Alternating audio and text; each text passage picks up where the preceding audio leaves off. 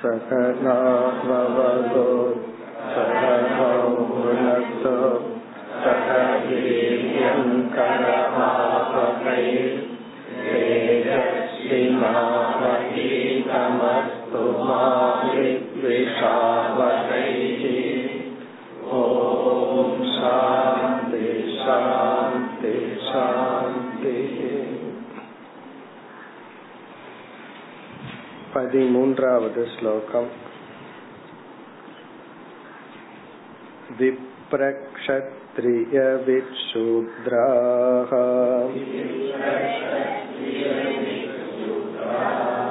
முகபாகூருபாதஜாஹ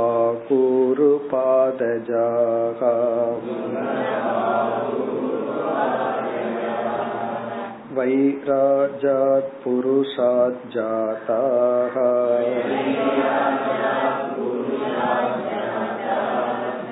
ய ஆத்மாச்சாரலக்ஷணாஹ.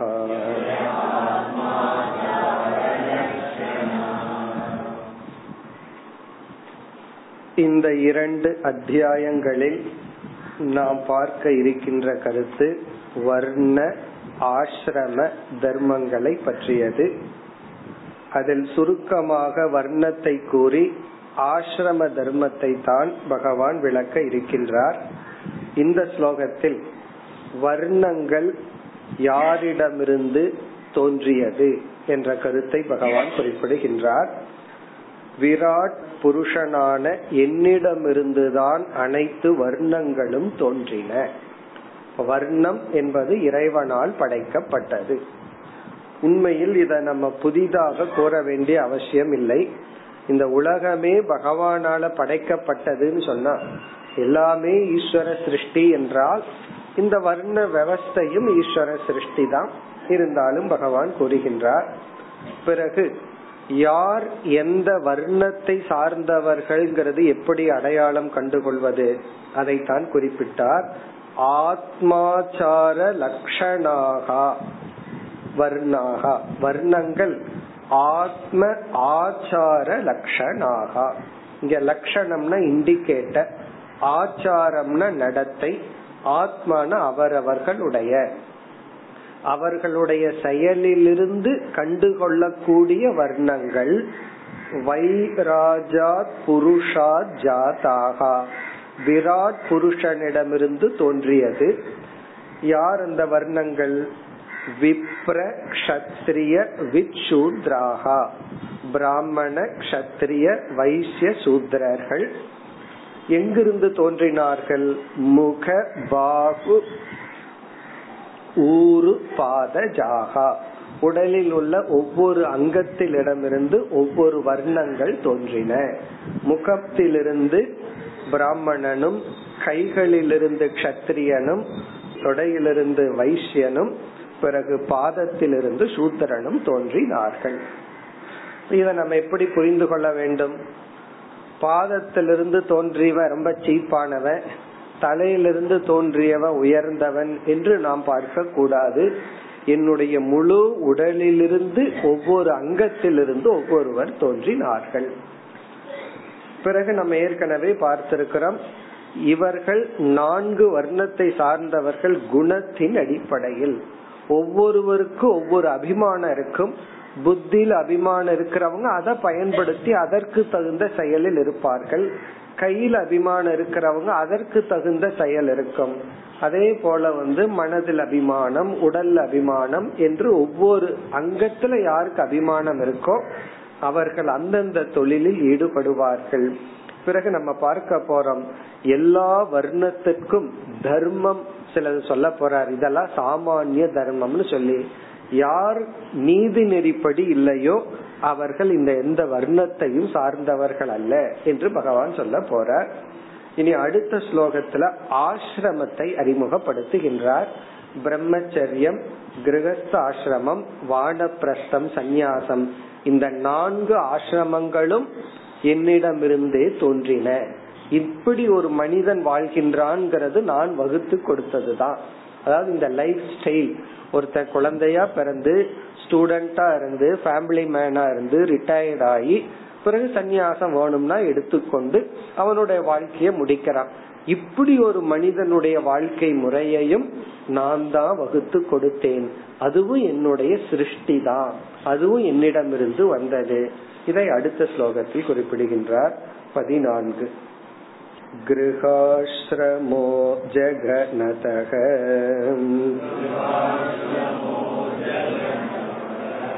ப்ரஹ்மச்சர்யம் ஹ்ருதோ மம வக்ஷஸ்தாநாத்வனே வாசக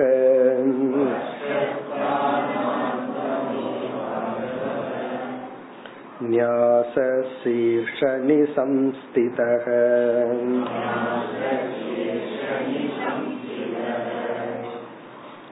முதல் வரியில கடைசி சொல் மம, என்னுடைய. இந்த இடத்துல கிருஷ்ண பகவான் தன்னை விராட் சொரூபமாக, தன்னை ஈஸ்வரனாக பாவித்து பேசுறார். ஒரு அவதார புருஷனாகவும் கூட எடுத்துக்கொள்ளவில்லை, தானே ஈஸ்வரன் பாவனையில பேசுறார். என்னுடைய இந்தந்த அங்கத்திடமிருந்து இந்தந்த ஆசிரமங்கள் தோன்றின. எப்படி என்னுடைய ஒவ்வொரு அங்கத்திடமிருந்து ஒவ்வொரு வர்ணம் தோன்றியனவோ அதே போல ஒவ்வொரு ஆசிரமமும் இந்தந்த அங்கத்திடமிருந்து தோன்றின. நம்ம கடைசியிலிருந்து வருவோம். இந்த ஸ்லோகத்தின் கடைசி பகுதி ஞாசக சீர்ஷணி சம்ஸ்திதக, மம சீர்ஷணி என்னுடைய தலையிலிருந்து, தலை பாகத்திலிருந்து ஞாசக, ஞாசகன சந்நியாச ஆசிரமமானது தோன்றியது, சம்ஸ்திதகன தோன்றியுள்ளது, அமைந்துள்ளது. இப்ப சந்நியாச ஆசிரமம் வந்து என்னுடைய தலை பகுதியிலிருந்து வந்தது. அதற்கு அடுத்தது இரண்டாவது வரியிலேயே வக்ஷஸ்தானாத் வனே வாசக, வனே வாசகன வானப்பிரஸ்த ஆசிரமமானது இந்த தலைக்கு கீழ் இருக்கிற பகுதி. வக்ஷஸ்தானம் என்றால் செஸ்ட், தலைக்கு கீழ் இருக்கிற பகுதி, கழுத்துக்கு கீழே ஹிருதயத்துக்கு முன்னாடி இருக்கிற பகுதி வக்ஷஸ்தானம். அதிலிருந்து வானப்பிரஸ்த ஆசிரமம் தோன்றியது. அப்படியே இறங்கி வர்ற தலையிலிருந்து சந்நியாச ஆசிரமம் தோன்றியது. அதற்கு அடுத்த உடல் பகுதியிலிருந்து வானப்பிரஸ்த ஆசிரமம். பிறகு பிரம்மச்சரியம் ஹிருதோ மம, ஹிருதயத்திலிருந்து பிரம்மச்சரியாசிரமம் தோன்றியது. அதற்கு கீழ் இருக்கிற ஹிருதய பகுதி. பிறகு அந்த ஹிருதய பகுதிக்கு மீதி உள்ள பகுதியில இருந்து கிரகஸ்த ஆசிரமம் தோன்றியது. கிருஹாஶ்ரமக ஜகநதக, ஜகநதகன ஹிருதயத்துக்கு கீழ் உள்ள உடல் பகுதி, மீதி எல்லா பகுதியும். அதிலிருந்து இல்லறம் என்பது தோன்றியது. இதனுடைய சாராம்சம் என்னன்னா, இந்த இடத்துல வந்து அது எப்படி தலையிலிருந்தெல்லாம் வந்தது அப்படிங்கறது இதெல்லாம் சிம்பாலிக். அதாவது வந்து ஒரு நம்ம வந்து நாட்டை வணங்குறோம் அப்படின்னா நம்ம தேசிய கொடிய வணங்கினோம்னா நாட்டை வணங்கினதுக்கு சமம். அதே போல பகவான் வந்து உருவகப்படுத்தி சொல்ற, சிம்பாலிக்னா உருவகப்படுத்தி சொல்லுது. நம்ம வர்ணிக்கும் போது உன்னோட முகம் வந்து நிலா மாதிரி இருந்தது, கண்ணு சூரியன் மாதிரி இருந்ததுன்னு சொல்றமே, அதனோட அர்த்தம் என்ன அப்படின்னா அத வந்து ஒரு ஒரு வர்ணனை உவமையோட சொல்றது. அப்படி இந்த இரண்டு ஸ்லோகத்தினுடைய சாராம்சம் வர்ண ஆசிரமங்கள் என்னிடமிருந்து தோன்றியது, நான் மனித இனத்துக்கு வகுத்து கொடுத்த வாழ்க்கை முறை. குணத்தின் அடிப்படையில் அவரவர்கள் செயல்படுகிறார்கள், பிறகு வயதின் அடிப்படையில் ஆசிரமத்தில் வாழ்கிறார்கள். இப்படி நான் தான் செய்து கொடுத்தேன். நமக்கு வந்து பகவான் ஒரு எத்தனையோ வருஷம் வச்சிருக்கார், நூறு வருஷம்னு வச்சிட்டோம்னா முதல்ல பிரம்மச்சரியம், பிறகு இல்லறம், இப்படி நான் வகுத்து கொடுத்தேன். இந்த மாதிரி நான் டிசைன் பண்ணி தர்மத்தை வகுத்து கொடுத்துள்ளேன். இனி அடுத்தது என்ன செய்ய போற, சில ஸ்லோகங்களில், அதாவது இருபத்தி ஓராவது ஸ்லோகம் வரை வர்ணத்தை பற்றி பேசுவார் சுருக்கமாக.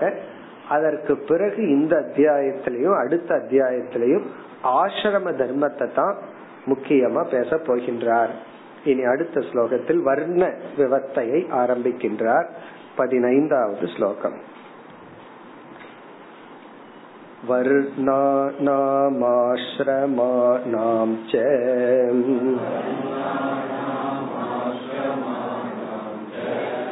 ஜென்ம பூம்யனுசாரிணீ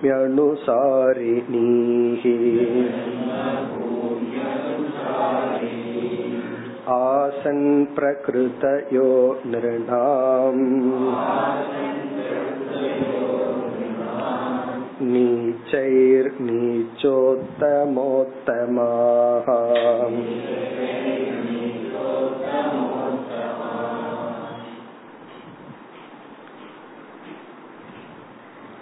இங்கு முக்கியமாக வர்ணத்தை பற்றி பகவான் பேசுகின்றார். வர்ணம் என்பது நம்ம பார்த்திருக்கிறோம், பிராமண கஷத்திரிய வைசிய சூத்ரன்னு நான்கு வர்ணங்கள். நம்ம பொதுவா என்ன நினைக்க தோன்றும், பிராம குண பிராமணன்னா மேலானவன், குணத்துல சூத்ரன்னா கீழானவன், அப்படி நம்ம நினைச்சிட்டு இருப்போம். ஆனா இந்த இடத்துல பகவான் வேறு விதத்துல சொல்றார், இந்த நான்கு பேருமே உத்தமமான குணத்துடன் இருப்பவர்கள் தான். பின்னாடி வந்து சாமான்யமான குணம்னு சிலது சொல்ல போறார். இந்த நான்கு பேருமே சமமா மேலானவர்கள் தான். பிறகு இவர்கள் யார் என்றால், ஒவ்வொருத்தருக்கும் ஒவ்வொரு குணம் இருக்கு. இந்த இடத்துல குணம் என்றால் உடலை அபிமானிக்கின்ற ஒரு நேச்சர். அத நம்ம ஏற்கனவே பார்த்தோம். ஒருத்தனுக்கு வந்து விளையாட்டு பீரியட்ல அல்லது ரிலாக்ஸ் பண்ணிக்கணும் அப்படின்னு நினைக்கும் பொழுது செஸ் விளையாடலான்னு தோணும், ஒருத்தனுக்கு வந்து கிரிக்கெட் விளையாடலான்னு தோணும், இனி ஒருத்தனுக்கு இனி ஒன்னு தோன்றும், இனி ஒருத்தன் வேற ஏதாவது ஹாபியில இருப்பான். இதெல்லாம் என்ன அப்படின்னா, அவரவர்களுடைய குணத்தின் அடிப்படையில் அவரவர்கள் வந்து தன்னை ரிலாக்ஸ் பண்ணிக்கிறாங்க. அதாவது புத்தியை யூஸ் பண்ணாதவனுக்கு போய் செஸ் விளையாடுன்னு சொன்னா அது வந்து அவனுக்கு பனிஷ்மெண்ட். அவனால வந்து ஓடி ஆடி விளையாட முடியாதவங்கிட்ட போய் ரிலாக்ஸ் பண்ணிட்டு வா அப்படின்னு சொல்லி கிரிக்கெட் விளையாட சொன்னா அதுக்கு அவன் ரெஸ்ட் எடுக்கிறதுக்கு மூணு மணி நேரம் அதுக்கப்புறம் அவனுக்கு தேவைப்படும். காரணம் என்ன அப்படின்னா, அவரவர்களுடைய குணம். இப்ப விருப்பம் இல்லாத ஒருத்தனை போய் நீ ஹாபி அப்படின்னு சொல்ல முடியாது. ஹாபின்னு சொன்னாவே விருப்பப்பட்டு செய்கிறது தான் ஹாபி. அந்த விருப்பம் எதன் அடிப்படையில வரும் என்றால் அவனுடைய குணத்தின் அடிப்படையில. அதே போல ஒருத்தன் தேர்ந்தெடுக்கிற ஜாப் அது அவனுடைய குணத்தின் அடிப்படையில். அதனாலதான் குழந்தைகளை வந்து அவங்கவுங்க இஷ்டத்துக்கு விட்டணும் அர்த்தம். விருப்பம் இல்லாத ஹாபி, விருப்பம் இல்லாத விஷயத்துல போய் குழந்தைகளை நம்ம எக்காரணத்தை கொண்டு கம்பல் பண்ண கூடாது. படிக்கிறது விருப்பம் இருக்கோ இல்லையோ அவன் சொல்லக்கூடாது மேக்ஸ்ல எனக்கு விருப்பம் இல்லை விட்டுருங்கன்னு சொல்லி. படிக்கிறது கம்பல்சரி. அதுக்கப்புறம் அந்த குழந்தை என்ன விரும்புதோ அதத்தான் என்கரேஜ் பண்ணணுமே தவிர அப்பானால என்ன பண்ண முடியல அம்மானால என்ன பண்ண முடியல அதையெல்லாம் போய் குழந்தைக்கு கொடுக்க கூடாது. அதே போல நம்மளும் அப்படித்தான், நமக்கு எது மைண்ட் ஃபிட் ஆகுமோ அதுலதான் மோட்சத்துக்கே இந்த நீதி. எவ்வளவு தூரம் வேதாந்த சாஸ்திரம் படிக்கிறோம்னா சில பேர் வந்து சொல்லுவார்கள் என்னால இவ்வளவெல்லாம் உபனிஷத் படிக்க முடியலன்னு. அவங்களுக்கு என்ன பதில்னா, படிக்க முடியலன்னா விட்டுருங்க, தத்துவ போதத்துல சொல்ற பிரம்மனும் பிருகதாரண்யத்துல வர்ற பிரம்மனும் ஒன்றுதான், அல்லது தைத்திரியத்துல வர்ற பிரம்மனும் ஈசாவாசியத்துல வர்ற பிரம்மனும் ஒண்ணுதான். பிறகு என்ன வித்தியாசம்னா ஒவ்வொரு ஆங்கிள் சொல்றோம். ரொம்ப படிக்கிறதுக்கு இன்ட்ரெஸ்ட் இல்லையா விட்டுறலாம், நமக்கு வந்து அந்த சாராம்சம் தான் முக்கியம். அப்படி அவரவர்களுக்குன்னு ஒரு குணம் இருக்கின்றது. இப்ப இந்த இடத்துல பகவான் என்ன சொல்றார், என்னுடைய ஒவ்வொரு அங்கத்திலிருந்தும் ஒவ்வொரு வர்ணங்கள் தோன்றின. இத நம்ம எப்படி புரிஞ்சுக்கணும், பகவானுடைய பாதத்திலிருந்து தோன்றியவர்கள் எல்லாம் சூத்ரர்கள், பகவானுடைய தொடையிலிருந்து தோன்றியவர்கள் எல்லாம் வைசியவர்கள், ஆக்டிவா அக்ரிகல்ச்சர் பண்ணலாம், பிசினஸ் பண்ணிட்டு இருக்கலாம். அதே போல தலையிலிருந்து தோன்றியவர்கள் டீச்சரா இருப்பாங்க, அவர்கள் வந்து சத்துவ குணத்தில் இருப்பார்கள். இங்க பகவான் என்ன சொல்றார், என்னுடைய காலிலிருந்து தோன்றியதனால அவர்கள் வந்து சூத்ரர்கள் ஜாப் செஞ்சிட்டு இல்ல, என்னுடைய தொடையிலிருந்து தோன்றியதனால அவங்க விவசாயம் பண்ணிட்டு இல்ல, அந்த ஜீவனுக்கு அப்படிப்பட்ட சம்ஸ்காரம் இருக்கிறதுனால அவர்கள் இங்கிருந்து தோன்றினார்கள். இப்ப அவரவர்களுக்கு அந்தந்த குணம் இருந்ததுனால ஒருத்தனுக்கு வந்து சத்துவ குண பிரதானமா இருக்கு, அவன் வந்து புஸ்தகத்தை தான் வச்சு ரிசர்ச் பண்ணிட்டு இருக்க முடியும், டீச் பண்ணலாம், படிக்கலாம், மீதி நேரத்துல செஸ் விளையாடலாம். அந்த மாதிரி தான் அவனுடைய குணம். ஒரு ரூம்குள்ளதான் அவனால உட்கார்ந்து இருக்க முடியும். அப்படிப்பட்ட குண உடையவன் என்னுடைய தலையிலிருந்து பிறக்கிறான். பிறகு அவன் வந்து பிராமணனுடைய தொழிலை செய்கின்றான். அவன் வந்து பூஜை பண்ணலாம், பூஜை பண்ணி வைக்கலாம். இங்க பூஜை மட்டுமல்ல, அவனுடைய ஜாபே புத்தி பூர்வமா இருக்கும். ஆபீஸ்க்குள்ள அவனால ரூம்குள்ள உட்காந்துட்டு பேனாவை தான் அவனால ஹேண்டில் பண்ண முடியும். அதுக்கு மேல இருக்கிற ஒரு ஸ்க்ரூ டிரைவரையும் கூட தூக்க முடியாது. அவனால தூக்குறதுக்கு சக்தி என்ன இருக்குன்னா பேனா பேப்பரை தான் தூக்க முடியும். பெரிய ஃபைலா அது இருந்தாலும் கூட ஒரு ஆபீஸ் பாய் வரும் சார் என்ன உடம்புல அந்த சக்தி அவனுக்கு இருக்க. அதே இது ஒரு பெரிய கம்பெனியில வந்து கையில தூக்கி வேலை செய்யறவனால புத்தியில வேலை செய்ய முடியாது. இப்ப அவனை போய் நீ புத்தி இல்லாம இந்த வேலை செய்யறியன்னு சொல்லக்கூடாது. புத்தி இல்லாததுனாலதான் அந்த வேலை செஞ்சுட்டு இருக்கான். உனக்கு புத்தி இருக்கான்னு அவங்கிட்ட போய் கேட்க கூடாது. அவனுக்கு நம்ம புத்திய கொடுத்து இந்த மாதிரி பண்ணு அப்படின்னு சொல்லி கொடுக்கணும். ஏன்னா அவனுக்கு புத்தி வேலை செய்யாது. சில லேபர் கிட்ட எல்லாம் இந்த மாதிரி பண்ணிட்டு அப்படின்னு சொல்லி அப்பப்போ போய் நம்ம பாத்துக்கணும். ஏன்னா வந்து அவனுக்கு அந்த புத்தியில அங்க வேலை செய்ய நம்ம பிசிக்கலா தான் அவன் வேலை பண்ணிட்டு இருப்பான். அதனாலதான் ஒரு மேனேஜர், ஒரு பார்வையாளர் இதெல்லாம் எதற்கு இருக்குன்னா அவனுக்கு அந்த புத்தியில அபிமானம் கிடையாது. விஞ்ஞானமய கோஷத்தை அவன் கடந்திருக்கான். அவன் அவனுக்கு பிராணமய கோஷத்துலதான் அபிமானம் இருக்கு. அப்படி யார் யாருக்கு என்னென்ன பிரகிருதி இருக்கோ, குணம் இருக்கோ, அந்த குணத்திற்கு தகுந்த மாதிரி தான் அவர்களுடைய லைஃப் ஸ்டைல், வாழ்க்கை முறை, செயலை தேர்ந்தெடுத்து கொள்வார்கள். அப்ப என்ன பண்ணணும் அப்படின்னா அவர்கள் என்னுடைய அந்தந்த பகுதியிலிருந்து தோன்றுவார்கள். அதை இங்க பகவான் சொல்றார். இப்ப இதுல இருந்து என்ன சொல்றார், அதாவது ஒருத்தன் லேபர் பண்ணிட்டு இருக்கிறவன் சீப் கீழானவன்னு சொல்லியோ, ஒருத்தன் வந்து புத்தி பூர்வமா பண்ணிட்டு இருக்கிறவன் மேலானவனோ இப்படி அர்த்தம் அல்ல. அவரவர்களுடைய நேச்சர் படிதான் அவரவர்கள் இருக்க வேண்டும். அவங்களுடைய நேச்சரை நம்ம மாற்றக்கூடாது. கொஞ்சம் என்ன மாத்திக்கலாம், ஆனா அவரவர்களுடைய இயற்கையை மாற்றக்கூடாது. பிறகு பகவான் சொல்லியிருக்கார் கீதையிலையும் மற்ற இடங்கள்லையும், அந்த ஸ்வதர்மத்தை செய்வதனாலேயே அவர்களுக்கு புண்ணியம் அல்லது சித்த சுத்தி. அந்த சொதர்மமே அவங்க அவங்களுடைய குணத்தின் அடிப்படையில் அமைகின்றது.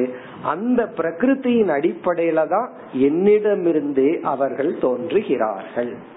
அதுதான் இந்த ஸ்லோகத்தின் சாராம்சம். இதுல நம்ம கவனமா மனசுல பதிய வைக்க வேண்டியது வந்து, நமக்கு எந்த குணம் இருந்தாலும் தப்பில்லை. உடல்ல வந்து ஆக்டிவா, உடல்ல ஆக்டிவா இருந்தா என்ன, கையில கால்ல ஆக்டிவா இருந்தா என்ன, அல்லது புத்தியில ஆக்டிவா இருந்தா இல்ல, பிராணன்ல ஆக்டிவா இருந்தா என்ன, தப்பே கிடையாது. நம்மளுடைய நேச்சர் படி நம்ம இருப்போம். இப்ப சில பேர்த்துக்கு வந்து வீட்டுக்குள்ள இருக்க பிடிக்காது, நாலு இடத்துக்கு சுத்திட்டு இருக்கலான் இருக்கும். சில பேர் வீட்டுக்குள்ள இருக்கலான்னு இருக்கும். சில பேர்த்துக்கு நாலு பேர்த்துக்கிட்ட பேசலாங்கிற நேச்சர் இருக்கும். சில பேர் பேசாமையே இருப்பார்கள். கேட்ட கேள்விக்கு மட்டும் பதில் சொல்வார்கள். இதுல எது சரி எது தப்புன்னா பகவான் சொல்றார் அவரவர்களுடைய பிரகிருதி. இந்த இடத்துல சரி தப்பே கிடையாது. சரி தப்புக்கு ரெண்டு ஸ்லோகம் அழகா வச்சிருக்க. அங்கதான் சரி தப்ப சொல்ல போற. இங்கு வந்து அனைத்து வர்ணங்களும் என்னிடமிருந்து தோன்றின, அவரவர்களுடைய பிரகிருதிக்கு தகுந்தாற்போல் என்னிடமிருந்து அவர்கள் வருகின்றார்கள். இது ஒரு ஆங்கிள். இனி ஒரு ஆங்கிள் நம்ம பார்த்தோம், இந்த குணம் வந்து மாறி மாறி இருக்கு. காலையில இவன் வந்து புத்தியில வேலை செஞ்சிட்டு இருக்கும் போது பிராமணனா இருப்பான். அவனே வீட்டு வேலை செய்யும் போது சூத்ரன் ஆகிறான். அவனே அக்கௌண்ட்ஸ் எல்லாம் வீட்டு வீட்டு கணக்கெல்லாம் பார்ப்பாங்கல்ல, எவ்வளவு வரவு செலவு, அப்ப அவன் வந்து வைசியன் ஆகிறான். பிறகு அவனே வீட்டை மேனேஜ் பண்ணி பாதுகாக்கும் பொழுது, குழந்தைய பாதுகாக்கும் பொழுது க்ஷத்திரியன் ஆகிறான். அல்லது கணவனையோ மனைவியோ ஒருத்தர் பாதுகாக்கும் பொழுது அவனே க்ஷத்திரியன் ஆகின்றான். அப்ப நம்ம என்னைக்கு ப்ரொடெக்ட் பண்றோமோ அப்ப க்ஷத்திரியனுடைய ரோல் எடுத்துக்கிறோம். அப்ப ப்ரொடெக்ட் பண்ணும்போது, ஒருத்தரை பாதுகாக்கும் போது கொஞ்சம் ஸ்ட்ரென்த்தோட இருக்கணும். அதே போல அறிவு பூர்வமா வேலை செய்யும் போது, உபதேசம் பண்ணும் போது புத்தியில ஐடென்டிஃபை பண்ணிக்கிறோம். அப்படி வர்ணம் அப்படிங்கறது ஓவராலா பார்க்கலாம். பிறகு ஒருவரே அவரவர்கள் குணத்திற்கு தகுந்த மாதிரி வர்ணத்திற்குள் சென்று கொண்டு வருகிறார்கள். நான் என்னைக்கு பிராமணனா தான் இருப்பேன் அப்படின்னு சொன்னா அது எப்பன்னா கோமால படுத்துட்டு இருக்கும் போது வேணா ஓகே. ஏன்னா ஒரு ஆக்டிவும் இல்லாம, இல்ல கை கால் வராம படுத்துட்டு அப்படியே இருக்கும்போது வேணா பிராமணனா இருக்கலாம். நான் வந்து க்ஷத்திரியனாவோ சூத்ரனாகவோ எல்லாம் இருக்க மாட்டேன் அப்படின்னா நீ குளிக்க கூடாது, பல்லு விளக்க கூடாது, ஒன்றும் பண்ணக்கூடாது, அப்படியே பேசாம படுத்துட்டு இருக்கணும். அதுதான். அப்படி கிடையாது, ஒருத்தன் எல்லா ரோல்லையும் இருக்கணும். சில பேர் வந்து கோயில்ல பூஜை பண்ற வந்து நான் வந்து கோயில சுத்தம் பண்ண மாட்டேன்னு நினைச்சா அது தவறான எண்ணம். பூஜை பண்றவனுக்கு என்ன புண்ணியமோ அத கோயில சுத்தம் பண்றவனுக்கு அதே புண்ணியம் தான். இப்ப நம்ம வந்து இத புரிந்துட்டோம் அப்படின்னா நம்மளுடைய செயலை வச்சு நமக்குள்ள உயர்வு மனப்பான்மையும் தாழ்வு மனப்பான்மையும் வராது. நம்ம என்ன ஆக்டிவிட்டிஸ் பண்ணிட்டு இருக்கிறோமோ அதை வச்சு வராது. அதே சமயத்துல மற்றவர்களுடைய செயலை பார்த்து உயர்வு தாழ்வு மனப்பான்மை நமக்கு வராது. அப்படி வர்றதுக்கு காரணம் என்ன அப்படின்னா, செயலின் அடிப்படையில நம்ம வந்து உயர்வா தாழ்வா நினைச்சிட்டோம். ஒரு மனோ தத்துவ நிபுணர், ஒரு பெரிய சைக்காட்ரிஸ்ட், அவர் வந்து உலகம் பூரா சுத்தி உலக கலாச்சாரத்தை பத்தி ரிசர்ச் பண்ணி எழுதிட்டு இருக்காரு. அவர் வந்து இந்தியாவுக்கு வந்து போயிட்டு இந்தியாவை பத்தி ஒரு கருத்து சொல்றாரு. ஒவ்வொரு நாட்டினுடைய பிளஸ் பாயிண்ட் எழுதுறாரு, மைனஸ் பாயிண்ட் எழுதுறாரு. அதாவது கலாச்சாரம், அந்த நாட்டு மக்கள் கல்ச்சர்ல சைக்காலஜில இப்படி நடந்து கொண்டு இருக்கிறார்கள். நம்ம நாட்டை பத்தி அவர் எழுதும் போது அவர் ஒரு உதாரணம் சொல்லி எழுதுறாரு. அதாவது வந்து ஒரு ஃபைவ் ஸ்டார் ஹோட்டல்ல ஏதோ பொருள் வந்து கீழே இருக்கு, அத கீழே விழுந்து கிடக்குது. அத வந்து எத்தனையோ மேனேஜர், ஆபீஸ் ஸ்டாஃப் எல்லாம் போறாங்க வர்றாங்க, அது அப்படியே கிடக்குதான். அதை எடுத்து வச்சா மேனேஜரா இருக்கிற எனக்கு அவமானம், அதை எடுத்து வைக்கிற லெவல் இருக்கிற வந்துதான் அதை எடுத்து வைக்கணுமா. அது வரைக்கும் அந்த தொடப்பத்தை எடுக்க மாட்டேன், அந்த கீழே விழுந்த ஒரு ஒரு பொருளை எடுத்து வைக்க மாட்டேன்னு நினைக்கிறாங்க. இப்ப இந்தியால என்ன வீக்னஸ் அப்படின்னா, வர்ணத்துல வந்து ஏற்றத்தாழ்வு இருக்கு. இது இவன் தான் செய்யணும், இது நான் செய்யக்கூடாது. வீட்லயே நீ இந்த வேலை தான் பண்ணணும், நான் இந்த வேலை பண்ண மாட்டேன். அது தவறான கருத்துன்னு சொல்றாரு. இது காரணம் என்னன்னா, வர்ண வியவஸ்தைய நம்ம சாஸ்திரம் போல தெளிவா சொன்னது யாரும் கிடையாது, நம்மைய போல தவறா புரிஞ்சுட்டது யாரும் கிடையாது. எங்க ஓவர் தெளிவா இருக்கோ அங்கதான் ஓவரா தப்பா புரிஞ்சிருக்க. வர்ண தத்துவத்தையும் ஆசிரம தத்துவத்தையும் அதே போல கர்ம தத்துவத்தையும் நம்ம சாஸ்திரம் தான் மிக தெளிவா சொல்லிருக்கு. இதுக்கு மேல தெளிவா சொல்ல முடியாது. அதே சமயத்துல இதுக்கு மேல தப்பா புரிஞ்சுக்க முடியாது. அப்படி நம்ம பண்ணி இருக்கிறோம். அதுதான் அவர் சொல்ற. உலகம் பூரா சுத்திட்டு நம்ம நாட்டுல பலகீடு என்னன்னா, ஒரு ஸ்வீப்பர், அதாவது வந்து பெருக்கி சுத்தம் பண்றவனுடைய வேலையை ஒரு மேனேஜர் செஞ்சா தனக்கு பிரஸ்டீஜ் இஷ்யூவா நினைக்கிறாராம். அதனால அந்த மேனேஜர் வந்து அதை எடுக்க மாட்டார், அந்த பொருள் அப்படியே கிடந்தது. இதுக்கு என்ன காரணம்? அது சைக்கலாஜிக்கலா அனலைஸ் பண்றார். காரணம் என்னன்னா, மனுஷன் வந்து செயல்கள்ல ஏற்றத்தாழ்வ பாக்கிறான். வீட்டுல வந்து சப்போஸ் இவர் வந்து ஒரு பெரிய ஆபீசரா இருக்கார், சம்பாரிச்சு வீட்டுக்கு கொடுக்கிறார். இந்த தன்னுடைய ஒய்ஃபுக்கு பாத்திரம் கழுவி கொடுத்தா பிரஸ்டீஜ் இஷ்யூன்னு நினைச்சா பிறகு எப்படி அவர் முன்னேற முடியும்? அந்த செயல் வந்து தப்பான செயல். எல்லா செயல்களையும் நம்ம செய்யணும். அதே போல டாய்லெட் கிளீன் பண்றது, நம்ம டாய்லெட்டை நம்ம சுத்தமா வச்சுக்கணும், அதுல பெருமையா நினைக்கவே தவிர அது கீழானதுன்னு நினைக்க கூடாது. அதத்தான் இங்க பகவான் சொல்ற. அதாவது எல்லா வர்ணங்களும் அவரவர்களுடைய குணத்திற்கு தகுந்தாற்போல் என்னுடைய அங்கத்திலிருந்து வந்தது. மேலான அங்கத்திலிருந்து மேலான வர்ணமும் கீழான அங்கத்திலிருந்து கீழான வர்ணமும் வந்துள்ளது. எதன் அடிப்படையில்? குணத்தின் அடிப்படையில். இப்ப இந்த ஸ்லோகத்தின் இரண்டாவது வரியில ஆசன் பிரகிருத்தயக நிருணாம், நிருணாம் மனிதர்களுடைய பிரகிருத்தயக ஆசன், ஒவ்வொரு மனிதனுக்கும் பிரகிருதி குணம் என்ற ஒன்று உள்ளது. இங்க குணம்ங்கிறது காம்பினேஷன் ஆஃப் சத்துவ ரஜஸ் தமஸ். சத்துவம் ரஜஸ் தமஸ் என்கின்ற காம்பினேஷன்ல என்ற சேர்க்கையில் ஒவ்வொரு மனுஷனுக்கு குணங்கள் உள்ளது. அதாவது ஒருத்தனுக்கு சத்துவ பிரதானமா இருக்கும், இனி ஒருத்தனுக்கு ரஜ பிரதானமா இருக்கும். இந்த குணத்தின் அடிப்படையில தான் இவனுடைய கோஷ அபிமானம் இருக்கும். கோஷ அபிமானம்னா இவன் அதிக நேரம் இவனால புத்தியில தான் அபிமானிக்க முடியும். இந்த புத்திக்குள்ளேயே பார்த்தோம்னா எத்தனையோ டிஃபரன்ஸ் இருக்கு. அதாவது ஒருத்தனுக்கு வந்து மெமரி பவர் அதிகமா இருக்கும், சித்தத்துல அபிமானம் இருக்கும். ஒருத்தனுக்கு வந்து புரிஞ்சுக்கிறதுல இருக்கும், மனசுல எதுவும் ஞாபகத்துக்கு நிக்காது. சில பேருக்கு புரிஞ்சுக்கிற சக்தி இருக்கும், ஆனா மனசுல நிக்காது. சில பசங்க பார்த்தா எல்லாம் புரிஞ்சுக்குவான், ஆனா மனசுல வச்சு எக்ஸாம்ல எழுத மாட்டான். சில பேர் வந்து எல்லாத்தையும் மனப்பாடம் பண்ணி, மேத்ஸ் முதல் கொண்டு மனப்பாடம் பண்ணி எழுதுவானே தவிர ஒரு கொஸ்டினை வந்து ட்விஸ்ட் பண்ணி கேட்டா அது தெரியாதும்பான். ஆனா அவனுக்கு அந்த ஆன்சர் தெரிஞ்சிருக்கும், மனப்பாடம் பண்ணி வச்சிருப்பான். காரணம் என்னன்னா, புரிஞ்சுக்கிற சக்தி இருக்காது, ரீட்டைன் பவர் மட்டும்தான் இருக்கும். சில பேர்த்துக்கு ரெண்டுமே இருக்காது. இதெல்லாம் என்ன அப்படின்னா, புரிஞ்சுக்கிற சக்தி, மனசுல வச்சுக்கிற சக்தி, ஒரு காமன் சென்ஸ் சொல்றமே இதெல்லாம். அப்போ புத்திக்குள்ளேயே போனோம்னா அதுலயே குணங்கள் எல்லாம் இருக்கு. இப்படி வந்து பிரகிருத்தையாக ஆசன், ஒவ்வொரு மனுஷனுக்கு ஒவ்வொரு நேச்சர் இருக்கு. அதனாலதான் அதை புரிஞ்சு நம்ம அக்செப்ட் பண்ணிக்கணும். அவர்கிட்ட அவ்வளவுதான் நடக்கும் காரியம். இதுக்கு மேல சொன்னா புரியாது, இதுக்கு மேல வேலை செய்ய கூடாது, இதுக்கு மேல டயர்ட் ஆயிடுவாங்க. இப்படி நம்ம என்ன பண்ணணும், உலகத்தை நம்ம புரிந்து கொள்ள வேண்டும். நம்ம வந்து என்ன நினைக்கணும், நமக்கு இந்த ஏரியாலதான் அபிமானம் இருக்கு, இவ்வளவுதான் நம்மளால பண்ண முடியும். பிரகிருத்தையக ஆசன். பிறகு முதல் வரியில ஜென்ம பூமி அனுசாரி நீகி, அவர்களுடைய ஜென்ம அப்படின்னா பிறப்பு, பூமினா பகவானுடைய அங்கம், உடல் இருக்கிற அங்கம், தலை கைகள் கால்கள் போன்ற உடல் அங்கம். ஜென்ம பூமினா என்னுடைய உடல் அங்கம் அனுசாரி நீகி, அதாவது அவர்களுடைய குணத்திற்கு தகுந்த மாதிரி அவர்களுடைய ஜென்ம பூமி அமையும்.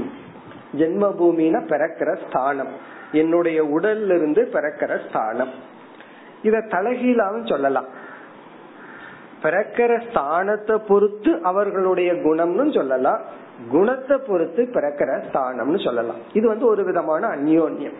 இப்போ ஒரு ஜீவனுக்கு வந்து ரொம்ப ரஜோகுணம் இருக்கு, அவனுடைய கர்ம வினை அவனுடைய குணம் வந்து செயல்படணுங்கிற மாதிரி இருந்தா அவன் வந்து குடும்பத்துல மூத்த மகனா பிறப்பான். எல்லாம் அந்த காலத்துல, இப்ப எல்லாம் ஒரே பையன் எல்லாம் சொல்ல முடியாது, எக்ஸாம்பிள் எல்லாம் மூத்த மகன்கிற வார்த்தைக்கே அர்த்தம் இல்லாம இருக்கு. காரணம் என்னன்னா பொறுப்பு ரொம்ப இருக்கிற மாதிரி சூழ்நிலையில பிறப்பான்.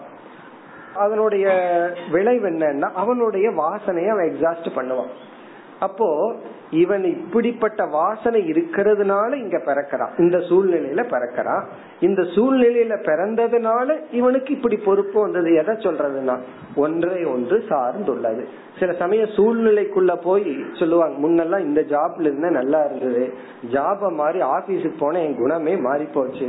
முன்ன சுத்தி இருக்கிற, இப்ப ரீசெண்டா ஒருத்தர் அப்படித்தான் சொன்னார், முன்ன ஒரு ஜாப்ல இருந்தார், சுத்தி இருக்கிற ஸ்டாஃப் எல்லாம் ரொம்ப சாஃப்டா புரிஞ்சுக்கிற மாதிரி இருந்தாங்களாம்.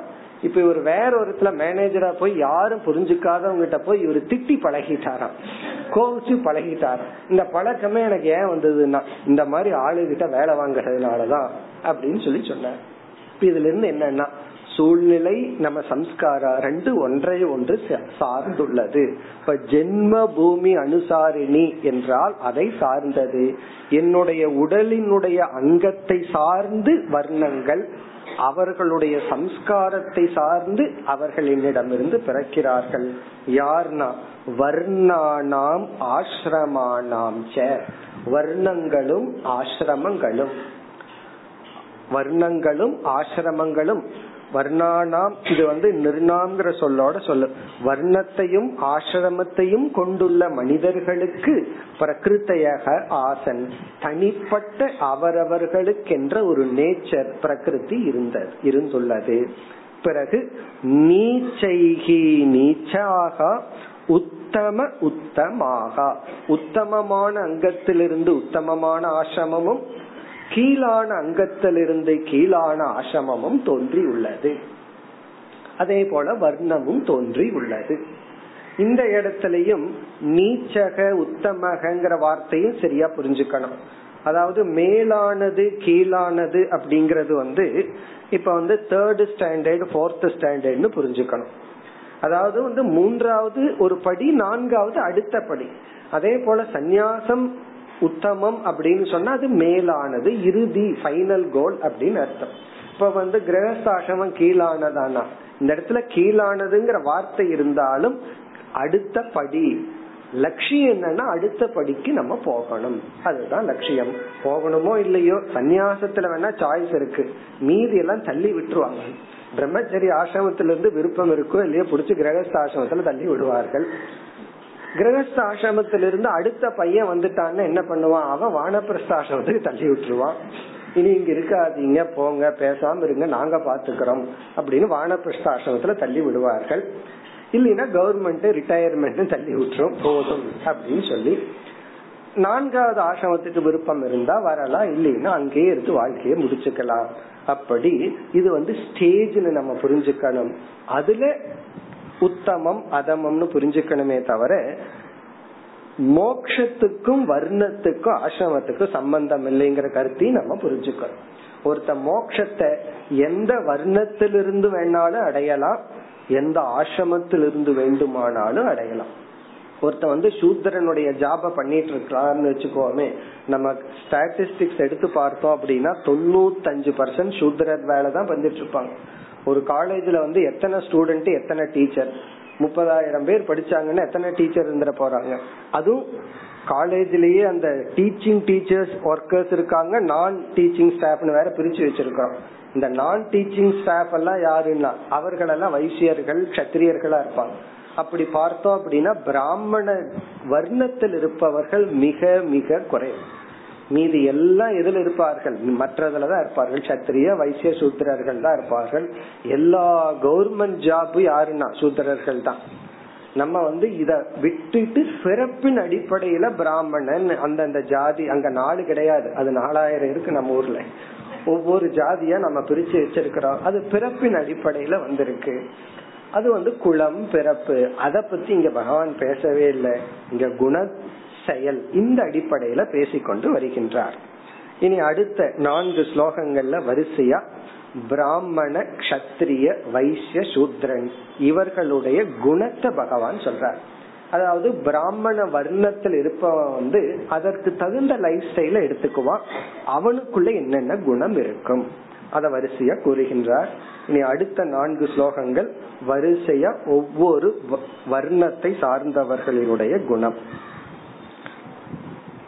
பதினாறாவது ஸ்லோகம். சமோதமஸ்தபசௌச்சம்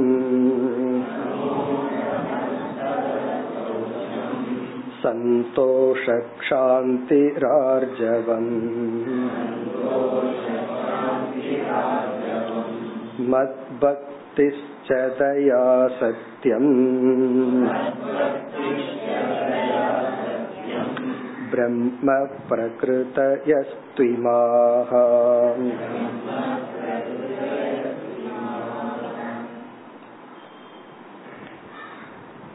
இந்த ஸ்லோகத்தில் முதல் வர்ணம் பிராமணர்களுடைய மனநிலையை வர்ணிக்கின்றார். குணங்களை பகவான் இங்கு குறிப்பிடுகின்றார். இந்த குணங்கள் பிரதானமாக யாருக்கு இருக்கின்றதோ அவர்கள் பிராமணர்கள். இங்க எல்லா இடத்திலையும் பிரதானம்ங்கிற வார்த்தையை சேர்த்துக்கணும், அதிகமாக முக்கியமாக. என்ன இந்த குணங்கள் எல்லாம் மற்றவங்களுக்கு இருக்க போகுது, சிலதெல்லாம் ரிப்பீட் பண்ண போற, அது வந்து மற்றவங்களுக்கு இருக்க போகுது, ஆனால் அதிகமாக. இப்ப சுருக்கமா சொன்னா யார் விஞ்ஞானமய கோஷத்தை அதிகமா அபிமானிக்கின்றார்களோ, அவர்களோட அபிமானம் அதிக நேரம் விஞ்ஞானமய கோஷத்துல இருக்குமோ அவர்களும் பிராணமய கோஷம் மனோமய கோஷம் பிறகு வந்து அன்னமய கோஷத்துக்கு வருவார்கள். பட் பிரதானமா அவங்க இருக்கிறது வந்து விஞ்ஞானமய கோஷம். அப்படிப்பட்ட பிறகு சில குணங்கள், இப்ப சில பேர்த்துக்கு வந்து பிசினஸ் ஆரம்பிப்பார்கள். ஆரம்பிக்கும் போதே அப்பா பிரிச்சு கொடுத்துட்டு ஒரு நல்ல பிசினஸ் ஸ்டார்ட் பண்ணும் போதே சில பேர் இப்படி சொல்லுவது உண்டு, எனக்கு பணத்துல எல்லாம் ரொம்ப ஆசை இல்லை ஆரம்பமே, அப்புறம் எப்படி பிசினஸ் வளர?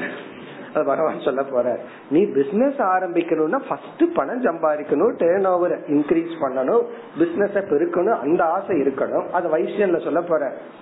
இவன் ஆரம்பமே எனக்கு இருக்கிறது போதும்னு ஆரம்பிச்சான்னா எப்படி கஸ்டமர் இன்க்ரீஸ் பண்ணுவான், எப்படி பிசினஸ் பண்ணுவான்? ஆகவே இந்த இடத்துல பகவான் வந்து இந்தந்த மாதிரி நேச்சர் இருப்பவர்கள் வந்து இந்தந்த வேலையை செஞ்சிட்டு இருக்கிறது நல்லது. அதாவது வந்து இருக்கிறது போதும், ரொம்ப மக்களோட மீட் பண்ண மாட்டேன், ரொம்ப அலைய மாட்டேன், எனக்கு ரொம்ப ரெஸ்பான்சிபிலிட்டி வேண்டாம்னா காலேஜ்ல லெக்சரரா இருக்கிறது பெட்டரே தவிர காலேஜ் ஆரம்பிக்க கூடாது. இவன் போய் காலேஜ் ஆரம்பிக்க கூடாது, அல்லது ஒரு டுட்டியோர்கள் ஆரம்பிக்க கூடாது. எங்காவது இடத்துல போய் பேசாம டீச் பண்ணிட்டு இருக்கிறது அவசியம். காரணம் என்ன? இவனுக்கு அந்த ஸ்பிரிட் கிடையாது.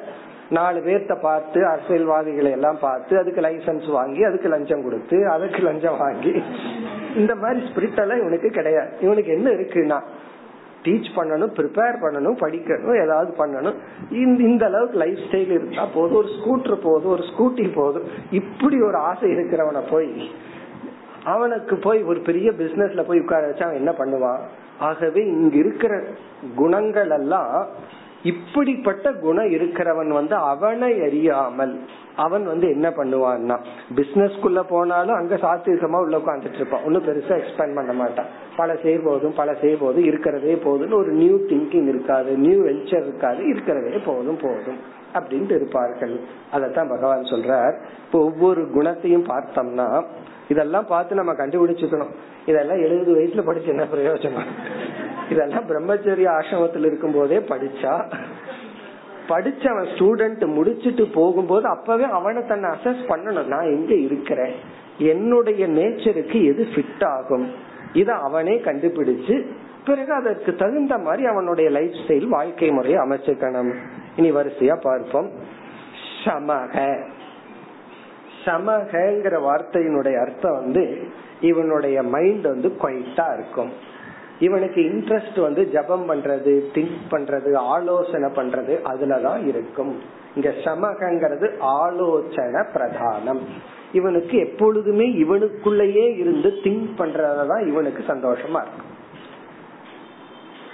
இந்த சூத்ரன் வைசியனுக்கெல்லாம் இது ஜஸ்ட் ஆப்போசிட், அவனால திங்கே பண்ண முடியாது, வேலைதான் பண்ணுவான், மட மடன்னு போய் அடிச்சு உடைச்சிட்டு இருப்பானே தவிர யோசிக்க மாட்டான். சமக சமகன திங்கிங், தனக்குள்ளேயே திங்க் பண்றது. பிறகு வந்து சத்துவ பிரதானம், இவனுக்கு வந்து சத்துவ பிரதானம் தான் இருக்கும். ஏன்னா இவனுடைய மைண்ட் வந்து நேச்சுரலா குவைட்டா இருக்கும். இப்ப நேச்சுரலா மைண்ட் குவைட்டா இருக்கிறவன் வந்து அதுக்கு தகுந்த செயலை தான் அவன் எடுத்துக்கொள்ள முடியும், எடுத்துக்கொள்வான். பிறகு அடுத்தது வந்து தமக. தமகங்கிறது வந்து புலனடக்கம். இவனுக்கு வந்து உலகத்தில் இருக்கிற பொருள்கள் எல்லாம் ரொம்ப அட்ராக்டிவா இருக்க, எதை பார்த்தாலும் கடைக்கு போனா வேண்டான்னு சொல்லுவானே தவிர இது வேணும் அது வேணும்னு எல்லாம் கேட்டுட்டு இருக்க மாட்டான். சில பேர் அப்படித்தான், சில குழந்தைகளை ரேர், இது வந்து ரேர் எக்ஸாம்பிள், கடைக்கு கூப்பிட்டு போனா என்ன கேட்டாலும் வேண்டாம் வேண்டான்னே சொல்லும். ஏதாவது புஸ்தகத்தை பார்த்தா மட்டும் ரெண்டை தூக்கி வச்சுட்டு அவ்வளவுதான், மீது என்ன வாங்கி கொடுக்கறதுனால சில குழந்தைகள் வேண்டான்னு சொல்லும். அப்படின்னா என்ன அர்த்தம், எந்த ஒரு பெரிய ஆப்ஜெக்டும் அட்ராக்டிவா இல்ல. தமக அப்படின்னா நேச்சுரலா இவனுக்கு புலனடக்கம் உள்ளது. அடுத்தது வந்து தபக. தபகங்கிறது சிம்பிள் லைஃப், எளிமையான வாழ்க்கையில உங்களுக்கு நேச்சுரலா இன்ட்ரெஸ்ட் இருக்கும், இருக்கிறது போதும், இருக்கிறது போதும்னு பின்னாடி வரப்போகுது. இங்க தபகன்னு சொன்னா சிம்பிள் லைஃப், ரொம்ப லக்ஸுரியா ஆடம்பரமா இருக்கணும்னு தோணாது, இருக்கிறது போதும்ங்கிற ஒரு எண்ணம் தான் இங்க தபக, எளிமையான வாழ்க்கை. சில பேர்த்துக்கு அப்படி இல்ல, ஒரு பொருள் வாங்கினா, இப்ப ஒருத்தர் கார்ல இன்ட்ரெஸ்ட் இருந்ததுன்னா அவர் என்ன பண்ணுவார், ஒரு வருஷத்துக்கு ஒண்ணு மாத்திட்டே இருப்பார். இது என்னன்னா இது ஒரு ரஜோகுணம். இனி ஒருத்தருக்கு எவ்வளவுதான் பணம் இருந்தாலும் போதுன்னு அதையவே வச்சிருப்பாரு, எது வரைக்கும் தான் பேரிச்சம்பழத்துக்கு போற வரைக்கும், எவ்வளவு தூரம் ரிப்பேர் பண்ண முடியுமோ அதையவே வச்சுக்கிறது. இது வந்து டூ எக்ஸ்ட்ரீம், அதுதான் இது தப்பாக இருக்கிறது போதுமே. லாஜிக் வேற, இது எதுக்கு ஓடுதே, கேட்டா ஓடுதுன்னு ஒரு லாஜிக், இதெல்லாம் என்னன்னா தப்பா. இப்படி இருக்கிறவங்களை போய் என்ன மோட்டிவேட் பண்ணிட முடியும். இப்படி சில பேர் இருப்பார்கள், ஆனா குறைவானவர்கள். இப்படி எல்லாம் கொஞ்சம்பானவங்க தான் இருப்பாங்க. இது சரியா தப்பான ஒரு ஆங்கிள் நல்லதுதான், இந்த மாதிரி ஆளுகளை வச்சுட்டோம் அப்படின்னா செலவே கிடையாது. அதான் தபக. தபகன சிம்பிள் லைஃப். நான் கார் எக்ஸாம்பிள், எதா இருந்தாலும் சரி, வீடா இருந்தாலும் சரி, ஏதாவது மாத்துறதுன்னா ஃபர்ஸ்ட் வேண்டாம், இருந்துட்டு போட்டுமே, இருக்கே அதனோட பர்பஸ் இருக்கே. பர்பஸ் மட்டுமல்ல, அதுல ஒரு எஸ்தட்டிக் இருக்கு, அது கொஞ்சம் அழகா இருக்கணும், கொஞ்சம் நாளைக்கு ஒருக்க மாத்தணும். சில பேர் இந்த காந்திஜி மாதிரி, காந்திஜிக்கு ஒரு வேஷ்டி கிடைச்சா கிழிஞ்சு போனா துண்டா மாத்திக்குவாரா, மேல் மேல் போற அங்கவஸ்திரமா மாத்துவாரா, அதுவும் கிழிஞ்சா துண்டா மாறுமா, அதுவும் கிழிஞ்சா கச்சீப்பா மாறுமா, அதுவும் கிழிஞ்சா தீபத்துக்கு திரியா மாறுமா. அப்ப அவரு கையில ஒரு வேஷ்டி கிடைச்சா அது மோட்சம்தான், அது வரைக்கும் விட மாட்டார். இதெல்லாம் என்னன்னா தபக. இப்ப தபகனா மேக்சிமம் சிம்பிள், எக்ஸ்ட்ராவா வச்சுக்க கூடாது. உனக்கு எதுக்கு எக்ஸ்ட்ரா ட்ரெஸ், இது வேற, இது போதுமே, இருக்கே அப்படின்னு சொல்லி. இது வந்து தபக. தபகன எதுவுமே எக்ஸ்ட்ராவா வேண்டாம், ஸ்டாண்ட் பை வேண்டாம், இருக்கிறது போதும். அப்புறம் எளிமையாக வாழ கத்துக்கொள்ளுதல், போகத்துல இன்ட்ரெஸ்ட் இல்லாம இருத்தல், இதெல்லாம். அடுத்தது வந்து சௌச்சம். சௌச்சம் இதுவும் கொஞ்சம் பேர்த்துக்கு தான் இருக்கு, தூய்மையாக வச்சிருக்கிற மனநிலை. தான் யூஸ் பண்ற பொருள் குறைவா இருக்கோ அதிகமா இருக்கோ எதெல்லாம் இவர்கள் பயன்படுத்துவார்களோ அத வந்து தூய்மையாக வைத்திருத்தல், அதற்கு ஒரு மைண்ட், அதுக்கு எஃபர்ட் போடுறது, இது ரொம்ப முக்கியமான ஒரு குணம். ஆனா பகவான் இனி என்ன சொல்ல போறார், நான்கு வர்ணத்துக்கும் பொதுவா சிலது இருக்கணும் பார், அதுல இந்த சௌச்சத்தை சேர்த்துக்க போறார். அப்ப வந்து பிராமணன் தான் சுத்தமா இருக்கணும், எனக்கு கத்திரியனுடைய ஆட்டிடியூட் இருக்கு, வைசியனுடைய ஆட்டிடியூட் இருக்கு, எப்படி வேணாலும் இருக்கலாமான்னா கிடையாது. இந்த சௌச்சம் எல்லாத்துலயும் வரப்போகுது. அதாவது இனிமேல் ஒரு ஸ்லோகத்துல வந்து பகவான் நான்கு வர்ணத்துக்கும் பொதுவா இருக்க வேண்டிய சில குணங்களை சொல்ல போறார், அதுல சௌச்சத்தை சேர்த்திக் கொள்வார். ஆனா பிராமண வர்ணத்தை சார்ந்தவன் அல்லது இப்படிப்பட்ட குணத்தை உடையவனுக்கு நேச்சுரலா இருக்கணும். ஒருத்தனுக்கு வந்து சௌச்சம் இல்லை அப்படின்னு சொன்னா அவன் அவன் அமைதியா இருக்கான் அப்படின்னா அவனை வந்து பிராமணன்னு போற்றக்கூடாது, அவன் சூத்திரனை விட கீழானவன், தமோ குணத்துல இருக்கிறவன் அர்த்தம். இந்த தமக சமக வந்து சத்துவ குணத்திலிருந்தும் வரலாம், தமோ குணத்திலிருந்தும் வரலாம். அதாவது ஒரு வேல்யூ, ஒரு பொருள் நம்ம அட்ராக்ட் பண்ணல அப்படின்னா அதை புரிஞ்சுக்காததுனாலயே அட்ராக்ட் பண்ணாம இருக்கலாம், அல்லது அதுல வந்து நம்ம மனம் பக்குவம் அடைஞ்சு அதை அட்ராக்ட் ஆகாம இருக்கலாம். அதே போல ஒரு உணவு வந்து அட்ராக்ட் ஆகல அப்படின்னா அதை சாப்பிடாததுனால அட்ராக்ட் ஆகாம இருக்கலாம், அல்லது வேண்டாம் அப்படின்னு தோன்றி இருக்கலாம். அப்படி இங்க வந்து சௌச்சம் தூய்மை. இப்ப பிராமண வர்ணத்தில் இருப்பவர்கள் வந்து தூய்மையா இருக்க வேண்டும், தூய்மைங்கிற குணத்தை வளர்த்தி கொள்ள வேண்டும், அல்லது அப்படி இருப்பவர்கள் தான் இந்த வர்ணத்தில் இருப்பார்கள். அடுத்தது வந்து சந்தோஷக, இதுதான் இந்த வர்ணத்தை சார்ந்தவர்களுடைய ஒரு முக்கியமான குணம் சந்தோஷக. இங்க சந்தோஷக அப்படின்னா கண்டென்ட்மெண்ட், இருப்பதில் திருப்தி, இருப்பதில் திருப்தி. இத வந்து பகவான் அடுத்ததுக்கு அடுத்த வர்ணத்துல ஆப்போசிட்டா சொல்ல போறார், இது இருந்தா நீ பிசினஸ் மேனா இருக்க மாட்டேன்னு சொல்ல போற. இது இருப்பதில் திருப்தி அப்படின்னு என்ன அர்த்தம்னா, என்ன இருக்கோ அதுல திருப்தி அடைகிறது, முயற்சியும் பண்ணணும். சில சமயம் இந்த திருப்தியே என்ன ஆகும், அக்ரசிவா ஆக்ட் பண்றதுக்கு இதுவே ஒரு அப்டக்கிளா வந்து நின்னுரும். அதனால இவனுடைய செயல் வந்து கொஞ்சம் மெதுவாத்தான் இருக்கும். அதே போல லெக்சரரா இருக்கிறவங்களுக்குள்ளேயே பிராமண சத்திரியன் எல்லாம் இருக்கும். சில லெக்சர் ஆரம்பத்துல வந்திருப்பான், சண்டை போட்டு ஹெட் ஆஃப் த டிபார்ட்மெண்ட் ஆயிடுவான், எல்லாத்திட்டையும் சண்டை போட்டு. சில பேர் இருபது வருஷம் இருபத்தஞ்சு வருஷம் பேசாம இருந்துட்டு ஃபைட் பண்ண மாட்டான், சரி இதே போதுமே, எதுக்கு எனக்கு எதுக்கு பதவி அப்படின்னு சொல்லி அதுக்குள்ளேயே இப்படி ஒண்ணுக்குள்ளே ஒண்ணு போனாவே இருக்கு லெக்சரர்களுக்குள்ளேயே. அதாவது வந்து பிராமண லெக்சர், வைசிய லெக்சர், சூத்திர லெக்சர் எல்லாம் இருக்கு. இப்படி எல்லாம் நம்ம பார்த்தோம் அப்படின்னா இதுதான் குணத்தினுடைய வாஸ்ட்னஸ், அந்த குணத்துக்குள்ளேயே குணங்கள் உள்ளது. இப்ப இங்க சந்தோஷம்னா இவன் எதையும் வந்து பெருசா ஃபைட் பண்ணிட்டு இருக்க மாட்டான், இருக்கிறதுல திருப்தி அடைகின்ற குணம். இது வந்து மோட்சத்துக்கும் சொல்றோம், அது வேற ஆங்கிள். இது வந்து இருக்கிறது. அதனால என்ன ஆகும்னா இவன் வந்து வெளி சூழ்நிலைய இம்ப்ரூவ் பண்றதுக்கான மோட்டிவேஷன் இருக்காது, இவனுடைய புத்திய வேணா இம்ப்ரூவ் பண்ணிட்டே இருப்பான், ரொம்ப ஷார்ப் ஆயிட்டே இருப்பான், ஆனா வெளி சூழ்நிலை அப்படியே இருப்பான். அதனாலதான் பார்த்தோம் அப்படின்னா இந்த ஏழ்மையும் பிராமணத்துவமும் சேர்ந்தே இருக்கும். ஏன்னா இது இவனுடைய சாய்ஸ்ல வர்றது, இவன் விரும்பி எடுத்துக்கொள்வது. அந்த ஏழ்மை தான் தபக, அந்த தபத்துல சந்தோஷமா இருக்கிறது தான் சந்தோஷக. சந்தோஷகன்னா இருக்கிறதுல திருப்தி. இவன் வந்து இருக்கிறதுல திருப்தி படாம நான் ஏழ்மையா இருக்கிறேன், நான் அதை பூஜை பண்ணிட்டு இருக்கிறேன், அல்லது வந்து புரோகிதம் பண்ணிட்டு இருக்கேன், அதாவது முன்னேறி இருக்கிறானேன்னு பொறாமப்பட்டு இவனுக்குள்ள அந்த லோபம் வந்து பொறாமை வந்து விட்டால் இவன் வந்து பிராமணன் அல்ல. ஏன்னா அந்த பொறாமைன்னு ஒண்ணு வந்துட்டா இவன் என்ன ஆகுது, இதெல்லாம் இல்லாததுக்கு காரணம் உழைப்பு இல்லாத தமோ குணத்தின் விளைவு. சத்துவ குணத்துல இவன் ஏழ்மையா இருக்கணும், சத்துவ குணத்திலிருந்து சந்தோஷமா இருக்கணுமே தவிர இவன் வந்து உழைக்கிறதுக்கு தகுதி இல்லாமல், உழைக்கிறதுக்கு சக்தி இல்லாமல் இவன் இப்படி இருந்தான்னா அதனுடைய விளைவுதான் பொறாமையா இருக்கும், காசிப்பா இருக்கும். இனி ஒருத்தன் அப்படி இருக்கான், அவன் அதுல போறான் இதுல போறான், இவன் வந்து சைக்கிளே வாங்க மாட்டான், இருக்கிற சைக்கிள ரிப்பேர் பண்ணிட்டு இருப்பான், அடுத்த இதுக்கு முயற்சியும் பண்ண மாட்டான், மற்றவங்களை பார்த்து பொறாமப்பட்டு பேசிக்கொண்டு இருத்தல். அப்ப அவன் யாருன்னா அவன் வந்து சூத்ரனை விட கீழானவன்னு சொல்ல போறான். இப்ப சந்தோஷக. அடுத்தது வந்து சாந்திகி. சாந்திகி இதுவும் ஒரு பிராமண தர்மம். சாந்திகி என்றால் மன்னித்தல், இது வந்து அவங்களுக்கு நேச்சுரலா. யாராவது தன்னை அடிச்சுட்டாங்க, ஒரு தொந்தரவு கொடுத்துட்டாங்க, ஏமாற்றிட்டா, இதே இது மற்ற குணத்தை இடையவனா இருந்தா என்ன பண்ணுவான், அவன் என்ன எவ்வளவு ஏமாத்தினானோ வட்டிக்கு மேல அவனுக்கு ஒரு லாச உருவாக்குவேன் அப்படின்னு பழி வாங்குற எண்ணம். இந்த பிராமண மைண்ட் வந்து பரவாயில்ல மன்னிச்சுட்டு போகட்டும், ஈஸ்வரன் இது அவன் பண்ணல பகவான் பண்ணி இருக்கார் அப்படின்னு சொல்லி சாந்திகி மன்னிக்கின்ற தன்மை. இந்த மன்னிக்கின்ற தன்மை மன்னிக்கின்ற தன்மையுடைய என்ன பண்ணுவான், பேசாம இருப்பான். மன்னிக்கின்ற தன்மை இல்லைன்னு என்ன பண்ணுவான், அவனுக்கு மேல இவன் ஆக்டிவா ஆரம்பிச்சிருவான்.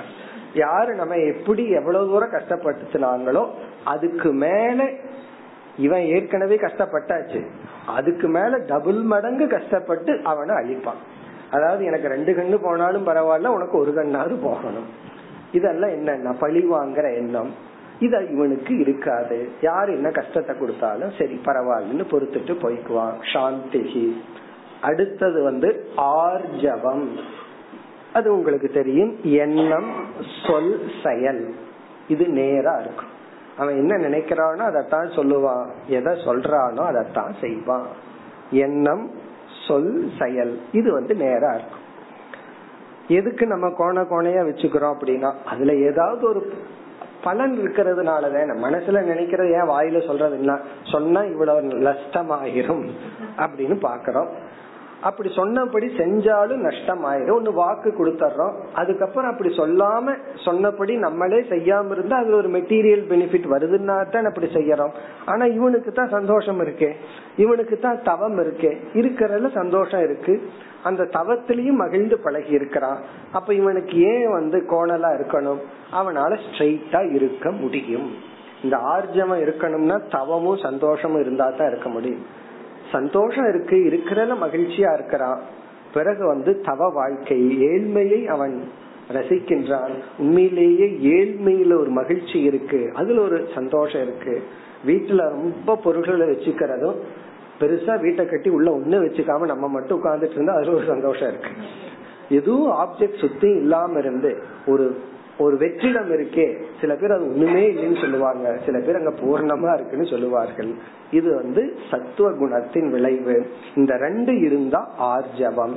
பிறகு பகவான் என்ன பண்றார், கிருஷ்ண பகவான் ஆச்சு விட மாட்டாரு, மத் பக்தி உடனே சேர்த்திக்கிறார். பக்தியையும் பகவான் சேர்த்தி கொள்றார். எது பாகவதம், அதை நம்ம மறந்துட முடியாது.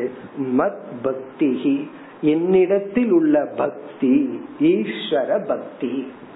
இதுவும் வந்து பிராமண வர்ணத்தை சார்ந்தவர்கள். ஏன்னா புத்தி இருந்தாவே உண்மை தெரிஞ்சிடும், பகவான் தான் எல்லாம் பண்ணிட்டு இருக்கார் அப்படின்னு சொல்லி. புத்தி இல்லைன்னா அகங்காரம் நினைச்சிட்டு இருக்கும், நான் தான் எல்லாம் பண்ணிட்டு இருக்கிறேன் அப்படின்னு சொல்லி. இது ஒரு குழந்தைய, சின்ன மூணு வயசு குழந்தைய பைக்ல முன்னாடி உட்கார வச்சுட்டு போனா அந்த குழந்தை கற்பனை பண்ணிக்கல, நான் தான் ஓட்டிட்டு போயிட்டு இருக்கேன் அப்படின்னு. குழந்தைக்கு அது ஒரு கற்பனை. ஆனா வந்து உண்மை என்னன்னா, எவனோ பின்னாடி அப்பா ஓட்டிட்டு இருக்க, இவன் முன்னாடி உட்கார்ந்து அந்த குழந்தை என்ஜாய் பண்ணுது. அது போலதான் புத்தி இருக்கும் பொழுது எல்லாமே ஈஸ்வரனுடைய விபூதி. இதுக்கு முன்னாடி படிச்சோம், இத உணர்ந்திருக்கிறான். அந்த அறிவு வந்த உடனே பகவான் மீது பக்தியும் ஏற்படும். ஆகவே மத் பக்தி, என் மீது உள்ள பக்தியும் பிராமண வர்ணத்தை சார்ந்தவர்களிடம் இருக்கும். பிறகு தயா. தயா என்றால் மற்ற ஜீவராசிகளிடத்தில் இருக்கின்ற கருணை. தயா மற்ற ஜீவராசிகளிடத்தில் இருக்கிற கருணை. அஹிம்சை, அதாவது மற்றவங்களை ஹிம்சப்படுத்தாம வாழ முடியாது. ஒரு ஜீவராசி இனியொரு ஜீவராசியை ஹிம்சப்படுத்தி தான் வாழ்ந்தாகணும் உணவுக்காக. ஆனா அந்த ஹிம்சையில சாய்ஸ் வரும் பொழுது குறைவான ஹிம்சைய தேர்ந்தெடுப்பான். அந்த தயை, அதனாலதான் இவனால வந்து மிருகங்களை எல்லாம் அடிச்சு சாப்பிட்டு இருக்க முடியாது. காரணம் என்ன, தயா கருணையின் அடிப்படையில மற்ற உயிரினங்களை எல்லாம் இவன் சாப்பிட்டு இருக்க மாட்டான். இப்படி சொன்ன உடனே முட்டைய சாப்பிட்டா அந்த முட்டைக்கு என்ன வலிக்குதுன்னு கேட்கக்கூடாது. இதுக்கும் பகவான் பின்னாடி பதில் சொல்லப்பா. இதெல்லாம் குதர்க்கமான புத்தி. அதாவது ஒருத்தர் சீரியஸா ஹிம்சப்படுத்தாம சாப்பிடணுமே அப்படின்னு ஒரு சாமிஜிட்டே ஒரு கேள்வி கேட்டார். ஒருத்தர் என்ன கேள்வி கேட்டார்னா, அதுவும் சில முட்டையிலிருந்து உயிரெல்லாம் வராதல்ல, அதாவது குஞ்சு வராத முட்டைய சாப்பிட்டா அது வெஜிடேரியன் தானே கேட்டதுக்கு அந்த சாமி பதில் சொன்னார், அந்த முட்டை எந்த மரத்துல முளைக்குது அப்படின்னு, எந்த மரத்துல இருந்து புரிச்சுட்டு வந்தீங்கன்னு கேட்டார். அப்படி தயா. இந்த தயைங்கிறது எல்லாமே சில கலாச்சாரங்கள், புலால் உணர்வை தவிர்த்தல். பிறகு பொதுவாகவே ஜீவ காருண்யம், மற்றவங்களை வந்து ஹிம்சப்படுத்த கூடாதுங்கிற ஒரு நேச்சர் இயற்கையா அது இருக்கும். மற்றவனுக்கு வந்து யோசிச்சு கஷ்டப்பட்டு ஓகே ஹிம்சப்படுத்த வேண்டாம் இருக்கும். இது இவனுடைய குணம். அடுத்தது ஒரு முக்கியமானது சத்தியம். சத்தியம்னா உண்மை பேசுதல். ஆர்ஜவத்துக்குள்ள இருக்கிறது சத்தியம், உண்மை பேசுதல். இதுவும் யாருக்கு இருக்குன்னா பிராமணனாக பிறந்தவர்களுக்கு. பிராமணனாக பிறந்தவர்கள்னா என்ன அர்த்தம்னா, இந்த இடத்துல நம்ம வந்து ஜாதிய பற்றியே பேசலைங்கறத ஞாபகம் வச்சுக்கணும். பிறப்பை பற்றியே நம்ம இந்த இடத்துல டிஸ்கஸ் பண்ணல. அதையும் பண்ணணும்னா என்ன பண்றதுன்னா, அது மனிதர்களாக சமுதாயத்துல ஏற்படுத்தி கொண்ட ஒரு நியதி. யோசிச்சு பார்த்தோம்னா யாரோ இந்த ஜாதி கலப்போட எல்லா ஃபேமிலிலயும் இருக்கு, ஆனா ஒரு பரம்பரையா இவங்க அப்பா அம்மாவுக்கு பிறந்தவர்கள்னு சொல்லி ஒரு ஜாதியை நம்ம உருவாக்கி வச்சிருக்கிறோம். அப்படி ஒரு பிரிவினை இருக்கிறதுலயும் தப்பில்லை, அதுல நான் உயர்ந்தவன் தாழ்ந்தவன் நினைக்காம இருந்தா சரி. அப்படி சத்தியம் என்றால் உண்மை பேசுதல். இதெல்லாம் என்ன சொல்றார் பகவான், பிரம்ம பிரகிருதயக து இமாஹா. இமாஹா இவைகள் பிரம்ம பிரகிருதயக. இங்க பிரம்மனா பிராமண, பிரகிருதயகனா குணம்.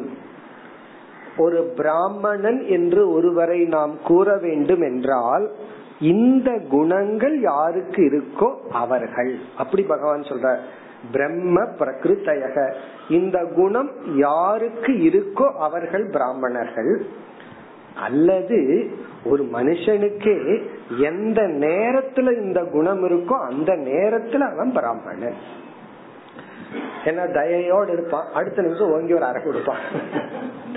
அப்ப என்னன்னா நீ மூணு நிமிஷம் வரைக்கும் பிராமணன், இப்ப வந்து அந்த அரை வந்து அவனுக்கு நல்லதா கொடுத்தான்னா அது நல்லது பண்ணணும்னு ஒருத்தனை ஒருத்தன் அடிச்சா அப்படின்னா அவன் கத்திரியனா மாறுறான். ஒரு போலீஸ் ஆபீசரே என்கொயரி பண்ணிட்டு இருக்கிற வரைக்கும் பிராமணன், என்கவுண்டர் ஆரம்பிக்கும் போது யாருன்னா அவர் வந்து கத்திரியன். அப்ப என்ன, ஒரு நிமிஷம் பிராமணன் அடுத்த நிமிஷம் வந்து கத்திரியன். ஏன்னா ஒரு ப்ரொடெக்ட் பண்ணி ஆகணும், இவனை தீத்தா தான் நாலு பேர்த்த காப்பாற்ற முடியும். அப்ப வந்து அவர் கத்திரிய தர்மத்துல இருக்காரு. இதெல்லாம் என்னன்னா இந்த இடத்துல பகவான் பிரகிருதிங்கிற அடிப்படையில மனுஷனை பிரிக்கிறார். ஆகவே ஒருவனுடைய பிரகிருதி, இந்த பிரகிருதி இருந்தா அவன் பிராமணன். பிறகு இனி ஒண்ண புரிஞ்சுக்கணும், இனிமேல் சத்திரிய பிரகிருதிய பார்க்க போகிறோம், வைசிய பிரகிருதி, சூத்ர பிரகிருதி. இந்த பிரகிருதியின் அடிப்படையிலும் கூட ஒருத்தனை உயர்வு தாழ்வுன்னு நம்ம பேசக்கூடாது. அப்படித்தான் பகவான் சொல்ல போறார். ஒருத்தனுடைய நேச்சர் வந்து இன்டலெக்டா இருக்கு, புத்தியில இருக்கு, அவனுக்கு வந்து மெமரி பவர் அதிகமா இருக்கு, எது சொன்னாலும் உள்ள போகுது, புரிஞ்சுக்குது, அதுக்கு தகுந்த வாழ்க்கை முறைய வச்சுக்கிறான். இனி ஒருத்தனுக்கு நீ அடுத்தது சொல்ல போறாரு, அவனுடைய இதெல்லாம் போற கையில தான் இருக்கும். அதனால அவன் ஆரம்பமே பாக்ஸிங்ல ஆரம்பிப்பான். காரணம் என்ன, அவனுடைய ஸ்ட்ரென்த் போற கையில காலில தான் இருக்க போகுது. அவன் வந்து க்ஷத்ரியன்னு சொல்ல போறார், அதனாலே உயர்வு தாழ்வு கிடையாதுன்னு பகவான் சொல்ல போறார். பிறகு யார் உயர்வு தாழ்வு, சுருக்கமா சொன்னா தர்ம சாமானிய தர்மம் சொல்ல போறார். இத பின்பற்றியவன் மேலானவன், அவன் எந்த ஜாதியில வேணாலும் இருக்கலாம், பின்பற்றாதவன் கீழானவன். இந்த கருத்து தான் நமக்கு நம்ம மனசுல ஆழ்ந்து பதிய வேண்டும். இனி அடுத்த க்ஷத்ரியனுடைய லட்சணம் அடுத்த ஸ்லோகத்தில் வருகின்றது. அடுத்த வகுப்பில் பார்ப்போம்.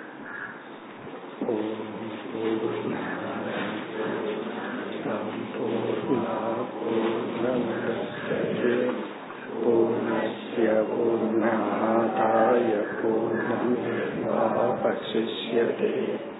ஓம் சாந்தி சாந்தி சாந்தி.